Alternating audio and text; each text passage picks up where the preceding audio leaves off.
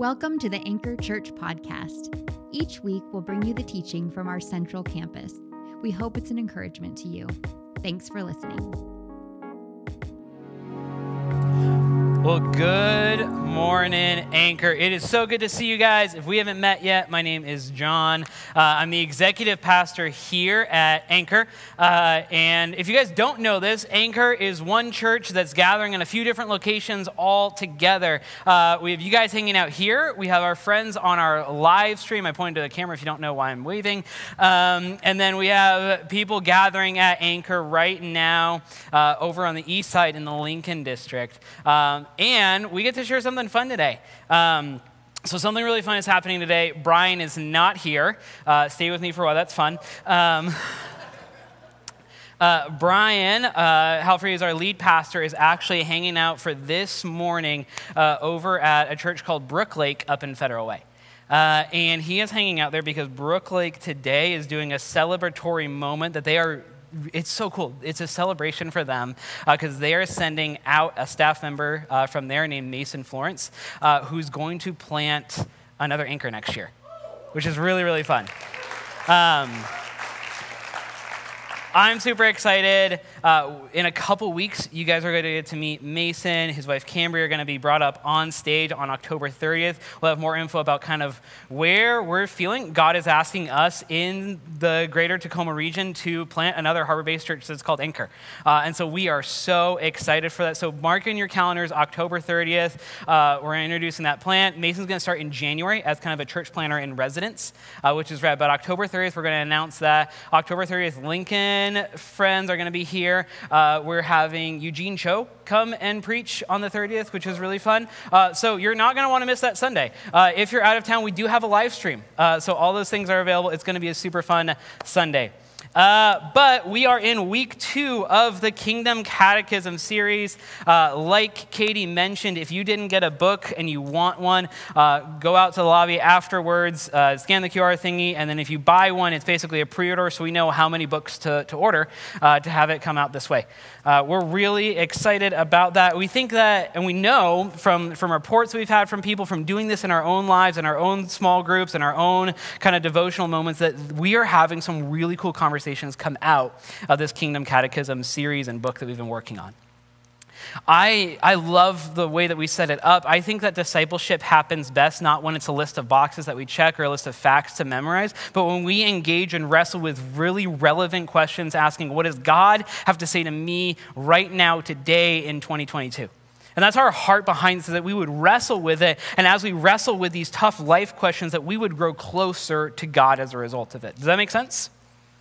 Now, if you were listening closely last week, uh, Pastor Brian said this. He said, Hey, we're talking about how we're made in the image of God this week, and you might be wondering how this whole being made in the image of God thing works with us also being broken people because of sin. Well, we're going to talk about that next week. This is that week. This is the week where we dive into the pretty weighty topic of sin and brokenness. A basic aspect of our belief is what we believe is this, and we'll, we'll dive into this. We believe that every single one of us is broken, or as we put on the wall out front, imperfect, right? Like we, we know that. You can't interact with a, a, sibling or a spouse, let alone a stranger, and not believe that we are all broken, right? Like it, it just comes to the surface at some point. And so this week, we're diving really heavily into it. What's interesting is if, you, if you're familiar with the catechism, maybe you're an anchor group leader, or maybe you just wanted to look ahead, you'll know that next week is when we talk about Jesus. We did this intentionally, even though it's going to feel a little weighty. We're talking about sin and brokenness without touching too much on Jesus. We're going to talk about why that is, but that's where we're going this week. And so if you're taking notes, the first thing that I want you to write down is this is that sin affects everything. Sin affects everything right? Me, you, our world, people, animals, plants, the environments, everything in our world is affected by sin. But how did we get there? Right? So last week, Brian talked about Genesis 1 and Genesis 2 at the beginning of our Bible and how we were made in the image of God. We were placed in the garden. It was good. People was good. Everything was fine, right? And so something happened. So, the same humans that were placed in the garden, Adam and Eve, right, when they were wandering through the garden one day, they encountered another figure in the garden. And it's a figure in the garden that they encountered that we know through many names throughout history, right? A serpent, a snake, Satan, the devil, the, the tempter, whatever, right? And so many names throughout history for this figure, this evil figure, really. And he starts a conversation with Eve. He starts a conversation with Eve where he says this Did God really say? You couldn't eat from any tree in the garden? And if we, if we paid attention last week or we read the Bible, we know God didn't say you can't eat from any tree in the garden. That's a lie. But it's interesting the way he does it, right? He starts with, Did God really say this? He's lying about what Scripture says, but asking it in a question way. We do that sometimes, don't we? And Eve says, No, no, no. He just said we couldn't eat from this one tree or we will surely die. And the serpent then says a lie, an out and out lie this time. Nah, you're not going to die. You're just going to be like God, and he's jealous and doesn't want that. So, so that's why he doesn't want you to. So Eve takes this fruit from the tree, eats it, gives some to Adam, who is standing there quietly the whole time in just a shocking show of lack of responsibility. Um, and he takes the fruit as well. And in that moment, they realize what they've done. There's a moment that they have right here in Genesis 3 that all of us can relate to because all of us have had a moment like this where there was something placed in front of us or something we wanted to do or something that we felt looked appealing and we knew we shouldn't do it, but we did it anyways and it felt great in the moment and then afterwards the shame hits. Well, what did I just do? This is the first act of sin. Uh, sin is, a, is, a, is an interesting word. It can have a lot of baggage, it can have a lot of weight, and it's something we need to take seriously. Uh, but it's also been used in some really bad contexts. Um, I used to, to do like kids' ministry, and so when I would teach kids what sin is according to God, I would do hand motions. Um, and then I would do sin is anything that we think, that we say, or that we do that makes God sad or unhappy. Um, it, right? That's profound. I heard someone go, ooh, that's great. It works for me still too right? So like kids in the room that's free. Parents that's also free.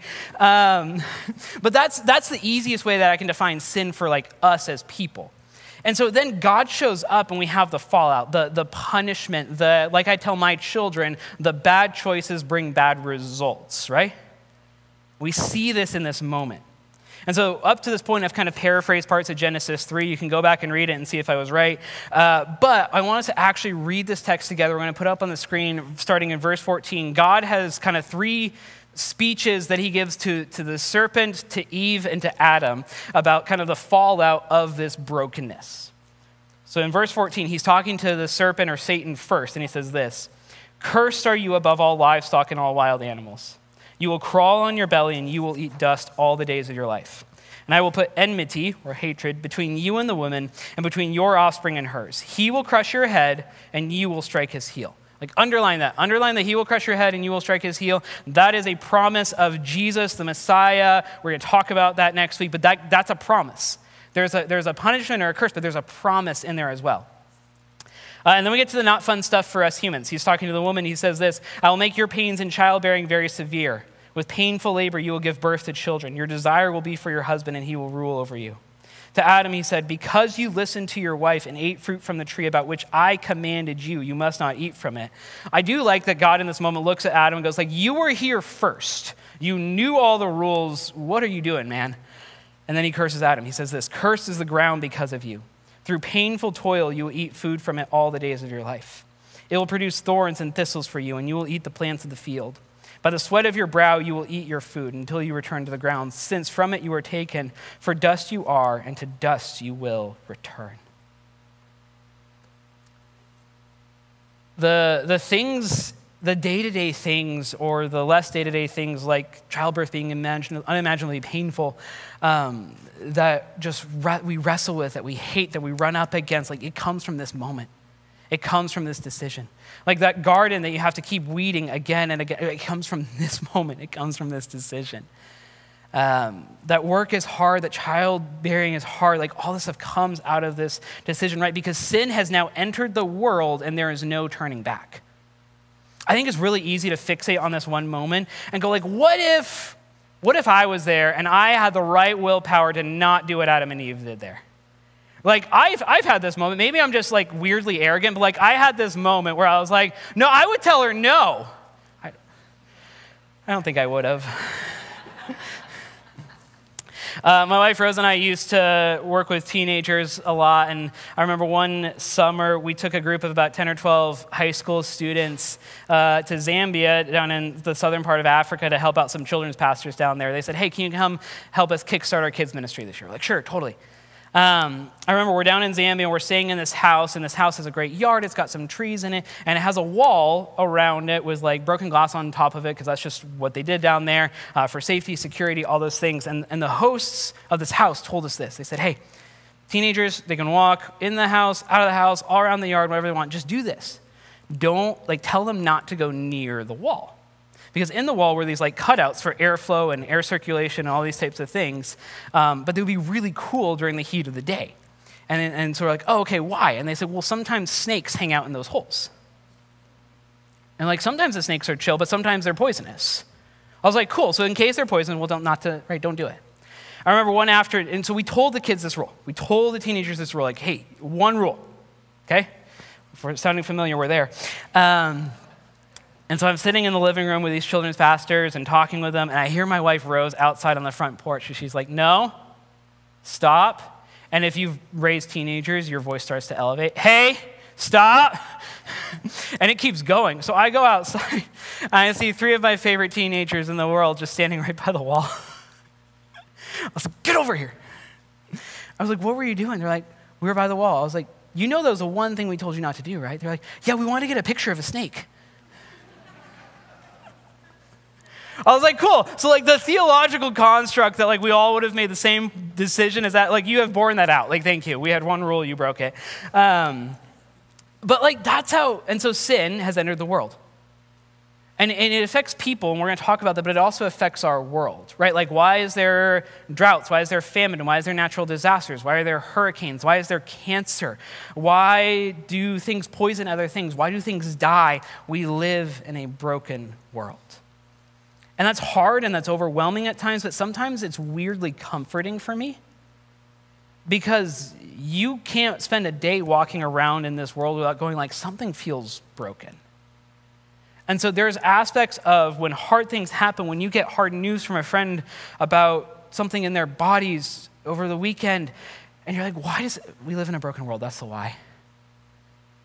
And there's something reassuring about going like, this isn't the way it's supposed to be. And even just that knowledge, I think I find reassuring at times. But remember, right, like the world is broken and people are broken. That, that sin decision that Adam and Eve made has been passed down, inherited from person to person to person to person, and it affects all of us, right? And all of us are broken and in need of grace. There's a quote that says this The line dividing good and evil cuts through the heart of every human being. Great harm and great beauty are possible in every single human. I do mean every single human. I talked a couple weeks ago about how we have this tendency to, to other people, where we say, well, not, not, not like them or like those people. I just, if you find yourself saying those people, that's a heart check moment. Like it's a moment where you're saying, like, do I actually think that those people who I just called those people are made in the image of God? Anne Lamott has a quote that just like floored me the first time I read it. She says this You can safely assume you've created God in your own image when it turns out that God hates all the same people you do. I thought God hated people. Like, I really have. They were the same people I hated. And it's so hard that no matter whether, whether you can rationalize it or right or wrong, we're like, they have made reprehensible choice after reprehensible choice after reprehensible choice. It's like they're still made in the image of God and he still loves them. Shane Claiborne had a quote a, few, a while ago where he said this. He goes, If we think that terrorists are beyond redemption, we need to tear out half our New Testament because it was written by one. That's Paul. Right? Like, we, we, this is the complexity of sin. This is the complexity of brokenness. This is what it means where we go, but, but they're bad. And God's like, they're still made in my image. And that's hard, isn't it? It's really hard for us to understand. I think the best way for me to understand it is I, is I look to, to a figure like Paul who says, I'm, I'm chief among the sinners. And I look and I go, I know my own brokenness. I know my own brokenness better than I know anyone else's brokenness. Maybe we start there. That sin affects me so much. It's interesting though, right? Like I said, this amount of sin, this amount of brokenness, like it can feel weighty. And when brokenness hits us, when brokenness affects us negatively, another word that we can use for that is trauma, right? Like when something broken hits or hurts you, we suffer trauma. And so when we encounter trauma, when, when we interact with trauma, we actually create these defenses to it. Our brains do it on their own. I think it's one of the ways that we were created by God as a way of defending ourselves from the brokenness, from the harm of the world. Right? It's actually probably helpful that we have these defenses, right? Because if we don't have defenses against brokenness or trauma, we would be raw little balls of emotion and we wouldn't be able to function. And sometimes these trauma responses are really, really helpful. But what it can lead us to do is this it can lead us to really easily misunderstand sin. Sin is really easily misunderstood. And again, right, it makes sense why it is. Right? There's so much brokenness of the world, let alone our own brokenness. We have to come up with ways to cope. And that's true of all of us. Like, all of us actually carry trauma. Uh, a few months ago, I was arguing with my counselor about this. Uh, because he used the phrase trauma to describe something in my upbringing. I was like, well, like, I'm not a soldier. Like, I have, fr- I have friends who went to Iraq and Afghanistan. Like, I'm not that. I have friends who grew up with parents who beat them. Like, I'm not that. I was like, I lived a pretty good middle class suburban life in Poulsbo, Washington. Like, I don't, I don't, trauma feels extreme. And I, I remember he's like, Why are you so special, John? Was like, What? He goes, Why do you think you're so special?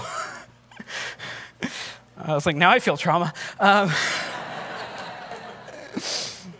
but it was interesting. He was talking. He's like, You and I have talked about that there are situations that I encounter where my body has a reaction to it that I can't control. That's a trauma response.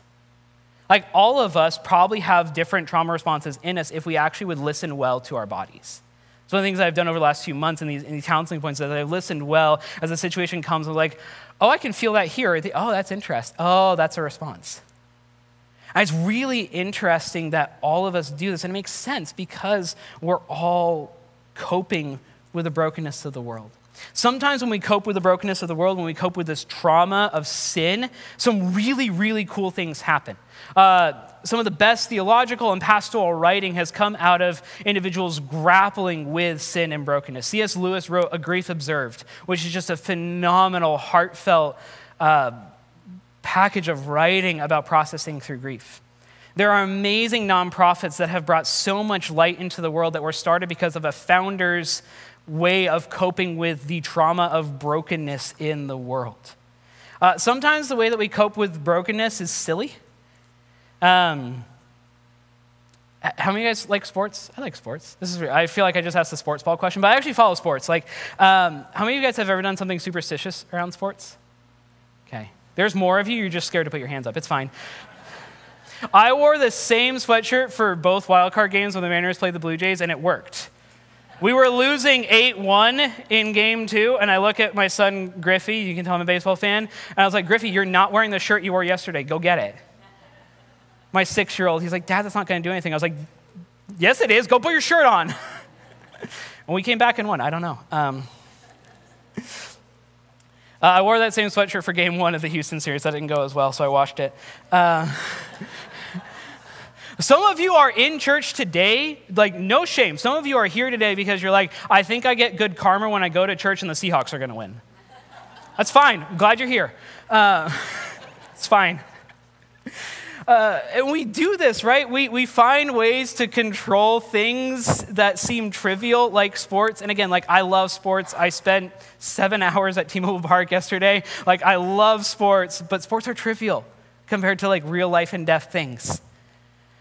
But we do this. Uh, Disney fans, we're just trying to hit all the boxes here. Disney people? Okay. I like Frozen 2. I think it's better than Frozen 1. Um, I'll fight you about that afterwards. But there's a moment in Frozen 2 where they've been evacuated from Arendelle, and Olaf is sitting on the ground, and there's these kids around him, like putting ice crystals in his face.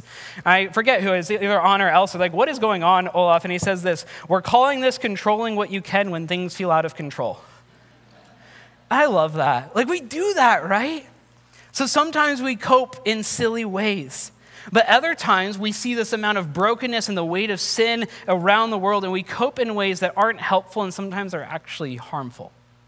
Sometimes we cope with sin by creating these arguments or these explanations or these understandings of sin that are just plain wrong. And the really fascinating thing is this is that these misunderstandings, we're going to talk about two of them, but these misunderstandings that we have, they're actually voiced both inside and outside the church. And so the first misunderstanding that's voiced this way is this it's what I would say is sin is too big for Jesus. Sin is too big for Jesus. Now, outside the church, you're not going to hear that quote. You're not, you're just not going to. But outside the church, it might sound something like this If there is a God, he must hate me because I'm such a screw up. I'm beyond hope. I'm always going to be this messed up. We hear that a lot. You interact with people long enough, you're going to hear people say that. And they don't know it probably, but what they're saying is that sin is too big, this brokenness is too big, there's nothing that can be done about it. It's interesting. We say the same thing inside the church, it just sounds a lot more judgy. Uh, there's a parable or a story that Jesus told uh, called the prodigal son. And in it, there's a, a, son who takes his inheritance early, which is a slap in the face, and runs away and squanders his inheritance. He's got an older brother who's been faithful and done all the right things. The younger son comes home and in disgrace, he thinks, but the father runs out and puts a robe on him and lavishes him and throws an amazing party for him. And the older brother doesn't show up to the party. He's so mad. He's like, Where's my party for doing the right thing all these years? I saw someone post this the other day where it says this that in the church, one of the hardest things is that when we're done being the prodigal son, to not become the older brother. Because I think a lot of us have had a prodigal son moment. A lot of us have had a moment where we come and we say yes to Jesus and we accept grace and forgiveness and understanding for our sins and our brokenness and our mistakes. And then a few months later, we look at someone who's probably not in the same place that we are in our journey with Jesus and we go, How dare they get that grace and forgiveness? A lot of times in the church, you'll hear the language like this you're wasting what Jesus did on the cross. I've even heard people say this Jesus' blood wasn't spilled for that. And like, I don't know what Bible you're reading.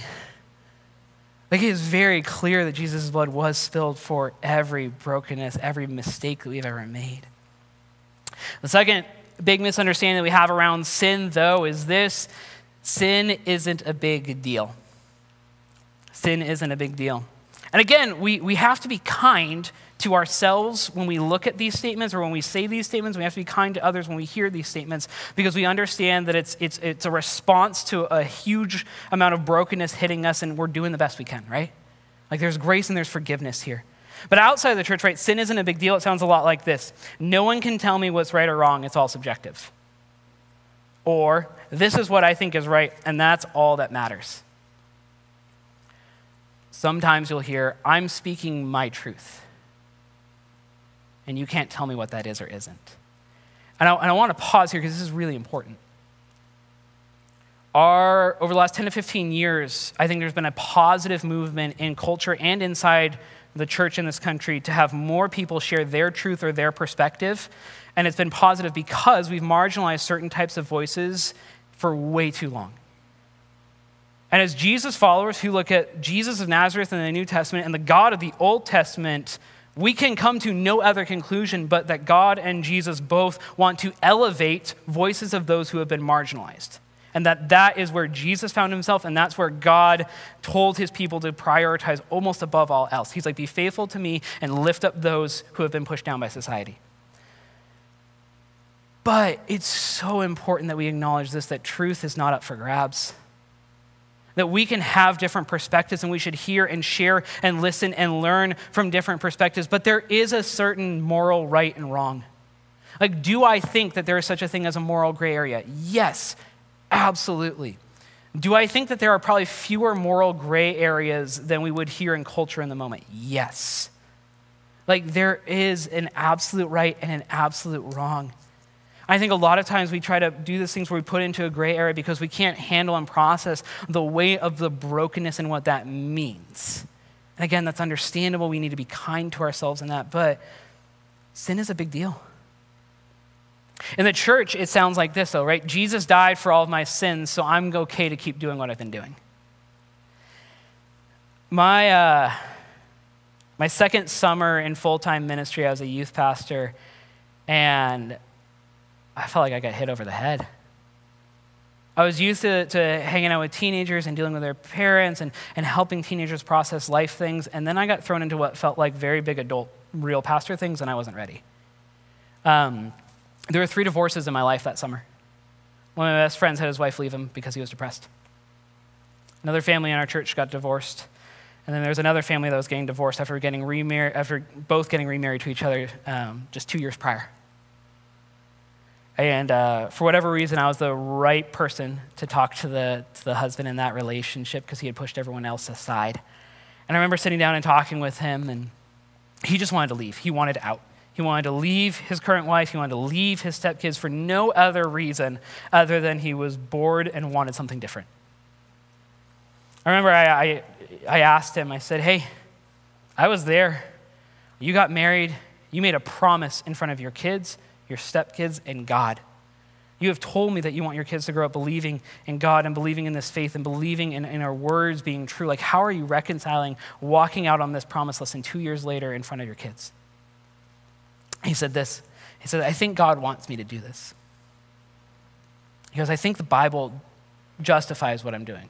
It doesn't. Like, spoiler, it, it didn't. But I remember, I will never forget what he said next because it's what told me that the conversation was beyond hope. He said, But even if I'm wrong about what the Bible says, Jesus is going to forgive me anyways.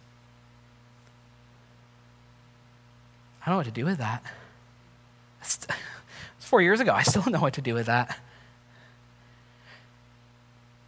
It's what Dietrich Bonhoeffer called cheap grace, right? This idea that I can do whatever the heck I want because Jesus is just going to forgive it all. This is what it looks like inside the church when we say sin isn't a big deal. Sin and brokenness are weighty. There's no doubt about it. And, and that's hard for us to deal with and hard for us to process at times. But we can't just say that sin isn't a big deal. So, what's next? How do we live? We have a short time in the, in the grand scheme of things to live and be on this earth, and it feels so vital and so important we get to hold together these things of like from dust to dust that we see in Genesis, as well as like that we were fearfully and wonderfully made in the image of God. Psalms 8 says this What is mankind that you are mindful of them? Human beings that you care for them. You have made them a little lower than the angels and crowned them with glory and honor. You, God, made them rulers over the works of your hands. We've been made rulers over the works of God's hands because we are in his image. We are image bearers who have an incredible purpose here on earth. But James, later in the New Testament, says this in chapter 1 But each person is tempted when they are dragged away by their own evil desire and enticed. Then, after desire has conceived, it gives birth to sin, and sin, when it is full grown, gives birth to death. There's a cost to sin to us. I think a lot of times it's really, I grew up in the church, and so I'm pretty familiar with sin. I'm pretty familiar with rationalizing my way around sin because um, I think that's just what we do. And so it's been, I've been in moments, and you probably have too, where it's really easy to convince yourself, like, well, this isn't a big sin. It's a little sin. It's not really affecting someone else. It maybe affects me. I don't know if it does. Like, it's probably a harmless sin. There's no such thing. Cornelius Plantinga says this sin hurts other people and grieves God, but it also corrodes us. Sin is a form of self abuse. Why is cheap grace so harmful? Why is this idea that, well, it doesn't matter what I do, God's going to forgive me no matter what? Why is that so harmful? Because it's killing us. It is absolutely killing us. I know sometimes it's really hard to care about yourself compared to other people, but I'm asking you as an image bearer of God, like to care about yourself. Why does God want us to stray away from sin? It's not just because it upsets him, and it's not because we need to have right behavior, but God says it's better for you when you walk away from sin. He says this when you continue in sin, when you persist in brokenness, it's killing you. And that God's so sad about that, guys. Like it just tears him up, I think. he looks at these people who are made in his image, who he has given the world to, and says, Why are you hurting yourself this way? I have so much better things for you. So, what do we do next? Like I said a couple weeks ago, I think it's this we take our shame and our brokenness to God. And we give that shame and we give that brokenness to God and we let Him do what He does best. It's the only thing we can do. There's a line in the Kingdom Catechism book that kind of goes between this week and next week that I really love, and it says this And there, right in the mix and mess of sin and trauma and tyrants and pain, enter Jesus. Going to have Sebastian come up as we, as we close out our time together. But that's what we celebrate every single week when we take communion, right? We remember this. We remember that in the midst of the sin and pain and brokenness that Jesus is coming in. We're going to hear a lot about Jesus next week. I'm so excited for that. Right? This idea that bad choices bring bad results is true, but it doesn't account for Jesus. Jesus comes in and blows up that equation of bad choices equaling bad results, and he says no. And when we bring our shame and our guilt and our brokenness to God, Jesus is with there, right there with us. He is with us. And He is saying, yes, this is what they've done. And yes, it is messy. And yes, it is ugly. But they are made in our image. And I died for that. That's what we recognize every single week when we do communion. When we look at Scripture, when we look at sin and brokenness, we have to look at the, the whole totality of it. Sometimes I get caught daydreaming about Genesis 1 and 2. My daydreaming sounds a lot like this Man, I wish I didn't have this recurring issue in my life. Man, I wish, man, cancer sucks. Like, I wish I lived in a world where there wasn't cancer. Man, why do things have to be so broken? And, and what I'm saying in these moments is like, I want to go back to Eden. But if you read the end of chapter 3 in Genesis, you know this, that it's closed. But the cool thing about Scripture, right? We start in Genesis, but we end in Revelation. And through Jesus, we're going to talk about next week, we see in Revelation at the end, when all things are made new, there's no more tears, no more pain, no more suffering, no more brokenness, that the gates are always open. The gates are That's what we remember as we take communion. Communion here at Anchor is available to every single person who's ever said yes to Jesus, even if you said yes to Jesus for the first time this morning. Even if this morning was the first time you ever said something along the lines of, I'm tired of doing this on my own. I know that I'm broken. Jesus, I need you because of my brokenness. God, will you forgive me through the work that Jesus did?